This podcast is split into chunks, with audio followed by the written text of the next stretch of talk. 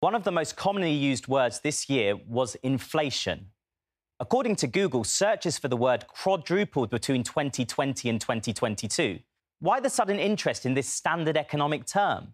Inflation across the West surged to unprecedented levels during 2022, hitting on average 11.5% across the EU.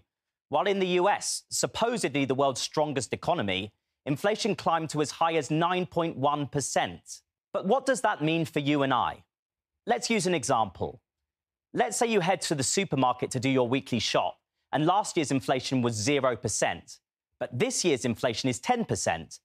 That means that you have two options pay 10% more than you paid for the exact same shopping you bought at the exact same supermarket last year, or if you can't afford it or can't borrow enough to do so, you'll need to remove 10% worth of the items from your trolley. That's pretty hard if you're trying to get by on the bare essentials. It sounds like something out of a Charles Dickens novel, doesn't it?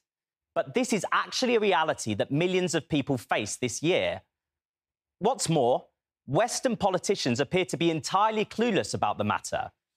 Take a look at Biden telling the world that US inflation was zero, when reality it had reached a peak of 9.1%.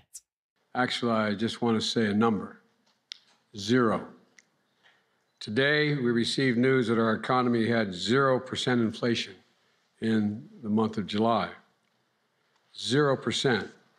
That came as a shock to Christine Lagarde, the current head of the European Central Bank. Inflation has um, just pretty much come about from nowhere. Apparently, inflation came out of nowhere. This is even more shocking, as before her current highly paid job, she had another such lucrative employment as the head of the International Monetary Fund. That's the institution that controls and monitors the entire global financial system. But have no fear. Western leaders are quick to provide us with an explanation why. You guessed it.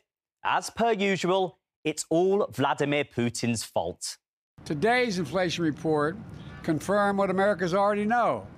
Putin's price hike is hitting America hard. Make no mistake, inflation is largely the fault of Putin. Putin's invasion of Ukraine has driven up gas prices and food prices all over the world. I'm going to do everything I can to minimize Putin's price hike here at home. They failed to mention that over the past 24 months, the US and its allies have printed a vast amount of money, not seemingly understanding that for every single extra banknote you print, each bill becomes more and more worthless. Thus, giving this money to institutions and companies that have a reduced demand in goods and services due to a more or less global lockdown would have a knock on effect. Printing vast amounts of money tends to always cause what economists call hyperinflation. Even a basic history book will show you this. The first example in modern history was the 1929 Wall Street crash, which contributed to the dire economic conditions in Germany, which led in part to the rise of Adolf Hitler and the Nazi Party. There are now double the amount of US dollars in circulation than in 2019. No wonder inflation is through the roof when there is twice as much of the world's reserve currency circulating for the same amount of goods and services. That's down to economies not growing substantially due to the freeze forced upon them more or less by the global lockdown due to COVID 19. So, what's the solution? And how do we get back to normal? Central banks feel that they have the answer. That's right, you and I need to pay more in order to fix the mess that they have caused. Right now, the central banks of the US, EU, and UK are increasing the rates that you and I have to pay for credit. Credit that many of us are being forced into due to the inflated price of goods and services. These are called interest rates, which are set at a baseline by our governments. The banks justify this by telling us that they are being hit by the rise in goods and services and need to charge us more so that they won't go bankrupt. That's not to mention the rather farcical claim that they also need to charge us more in order to fund billions upon billions of aid to Ukraine in order to combat the energy crisis caused by their sanctions on Russian oil and gas. Don't we all wish that we could offset our mortgage or credit card payments against someone else? Unfortunately, the world doesn't work like that for you and I, but it does for them. So, what is the knock on effect of this? The less money you have, the less you are going to buy. Once you have maxed out your credit card, which now costs even more to pay off due to the increased interest, you become significantly poorer. If you are poorer, so is your country. And thus we start to see a steep decline into poverty for entire countries. It isn't rocket science to work this one out. But it's not all doom and gloom for some, especially if you're American. Inflation in the US and across major European countries shows some signs of slowing, thanks to a number of restrictive measures conducted by institutions, halting, among many things, the printing of yet more dollars into the now hyperinflated casino we call the global economy.